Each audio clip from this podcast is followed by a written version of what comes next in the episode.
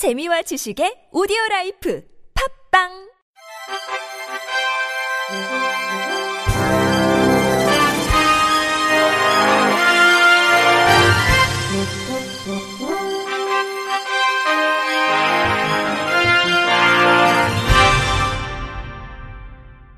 청취자 여러분 안녕하십니까? 10월 17일 화요일 KBS 뉴스입니다. 대한안마사협회가 어제 세종로 공원에서 전국 시각장애인 안마사 5천여 명이 모인 가운데 안마사 제도 합헌 촉구 생존권 쟁취를 위한 총 걸기 대회를 개최했습니다. 이들은 위헌재청 합헌 판결, 불법 무자격 안마 행위 퇴출 및 5개월 광고물 철거, 안마 바우처 예산 확대, 안마사에 관한 규칙 개정, 안마 시술의 건강보험, 노인 장기 요양보험 적용, 사모침 법제화 등 6가지를 요구했습니다. 대한안마사협회 김용화 회장은 안마를 통해 우리는 어둠 속에서 빛으로 살아오고 있는 생존권이라며 안마사 자격제도는 선택할 수 있는 직업이 아닌 삶의 모든 것, 생명, 희망의 끈이라고 호소했습니다. 한국시각장애인연합회 이병돈 회장은 2013년 6월 헌법재판소에서는 전원일치로 합헌 판결을 내린 바 있는데 이미 결정된 일을 4년 뒤에 위헌재청을 청구했다는 소식을 듣고 언제까지 시각장애인들은 길거리에서 생존권을 목놓아 외쳐야 하냐며 답답한 속내를 피력했습니다. 한국장애인단체 총연합회 안진환 상임 대표는 시각장애인이 안마사가 되려면 맹학교 3년, 안마수련원 2년 등 총 1000시간이 넘는다며 안마사와 불법 마사지사와 어떻게 비교할 수 있냐며 목소리를 높였습니다.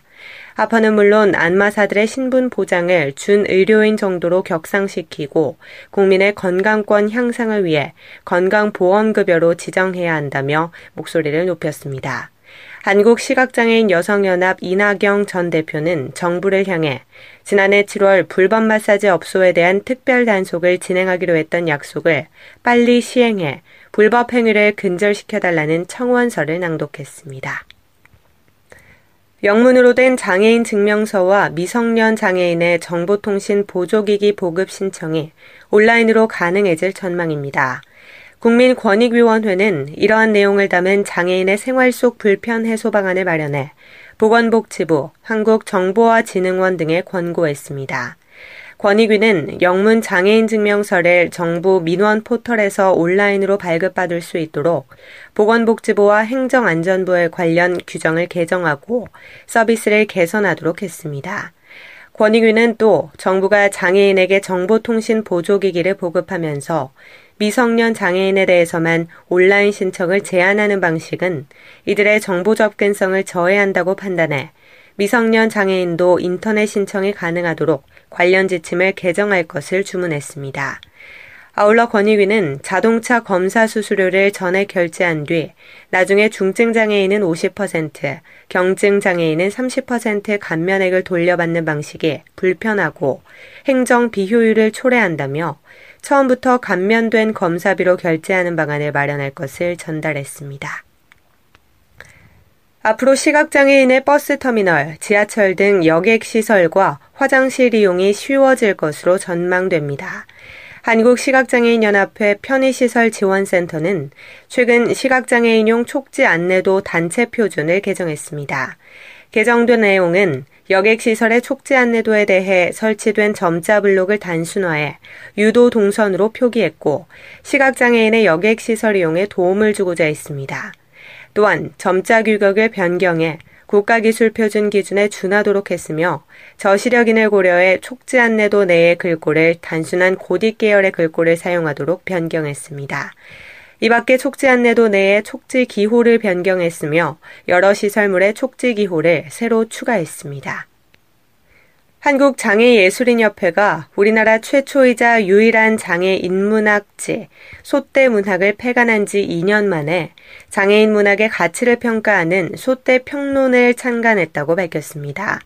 소대 평론 창간호는 장애인 문학에 대한 정의와 장애인 문학의 나갈 방향을 제시하고 한국 문학과 세계 문학에 나타난 장애인 문학을 살펴보았으며 시, 소설, 영상 문화 분야에서의 장애인 문학 작품론을 실었습니다.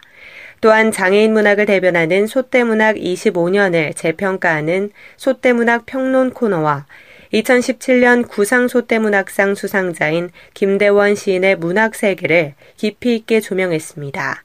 방귀희 발행인은 소대문학이 폐간된 것은 예술계의 지원을 제한하는 블랙리스트에 때문이라는 사실이 밝혀져 경악을 금치 못했는데 이제 그 충격에서 벗어나 더 발전된 장애인 문학을 선보일 것이라며 소대 평론을 통해 장애인 문학이 하류 문학이 아니라 독특한 경험 문학으로 인간 존재론에 대한 고백임을 보여주겠다고 말했습니다. 한편 소태평론에는 한국 문학평론가협회 회장인 김종회 박사를 비롯한 문학평론가와 작가 17명이 참여했습니다. 경기 성남 수정경찰서는 어제 시각장애 승객의 하차 요구를 무시한 채 30분 동안 차량에 태워 달린 혐의로 택시기사 A씨를 입건해 검찰에 넘겼다고 발표했습니다. A씨는 지난달 15일 서울 종로구의 한 장애인 학교에서 16살 비군을 자신의 택시에 태워 성남시 수정구로 이동하다 비군에게 욕설을 하며 끌고 다닌 혐의를 받고 있습니다. A씨는 비군이 다른 경로를 요구하자 욕설을 하고 하차 요구를 무시한 뒤 종로구 낙원상가 근처에 잠깐 내렸다 다시 태운 뒤 4km 정도 더 달려 약수역 근처에서 내리게 한 것으로 조사됐습니다. 경찰은 승객의 하차 요구를 무시하고 운행한 것도 감금에 해당한다며 A씨를 입건해 검찰에 송치했다고 설명했습니다. 문화체육관광부 산하 유관 기관들 중 장애인 의무 고용 비율을 준수하고 있는 것이 절반 정도에 불과한 것으로 나타났습니다. 국회 교육문화체육관광위원회 소속 자유한국당 곽상도 의원이 고용노동부로부터 제출받은 2016년 문체부 산하기관 등 장애인 의무고용 비율 준수 현황 자료에 따르면 총 38개 기관 중 의무 고용 비율을 위반한 기관은 18개로 47.3%에 달했습니다. 그랜드 코리아 레저와 연합뉴스가 각각 2억 8,200만 원, 1억 5,700만 원으로 가장 많은 부담금을 낸 기관이었으며 단 한 명의 장애인을 고용하지 않은 기관도 11개로 집계됐습니다. 곽 의원은 문화예술 체육 영역만큼 장애인들이 마음껏 역량을 발휘할 수 있는 곳도 없다며 문체부는 장애인들에게 공익에 기여할 수 있는 기회를 충분히 제공해야 할 것이라고 지적했습니다. 끝으로 날씨입니다. 내일은 전국이 대체로 흐린 가운데 강원 영동, 경상 해안에는 비가 곳곳에 내리겠습니다. 경상 내륙 지역에도 빗방울이 떨어지는 곳이 있겠습니다. 내일부터 당분간 동해안과 제주도 너울로 인해 높은 물결이 일겠으며 해안도로나 방파제를 넘는 곳도 있겠습니다. 안전사고에 유의하시기 바랍니다. 내일 아침 최저 기온은 8도에서 16도, 낮 최고 기온은 15도에서 20도가 되겠습니다. 바다의 물결은 서해 앞바다에서 0.5에서 1.5m, 남해와 동해 앞바다 1에서 4m로 일겠습니다. 이상으로 10월 17일 화요일 KBIC 뉴스를 마칩니다. 지금까지 제작의 이창훈, 진행의 조소혜였습니다. 고맙습니다. KBIC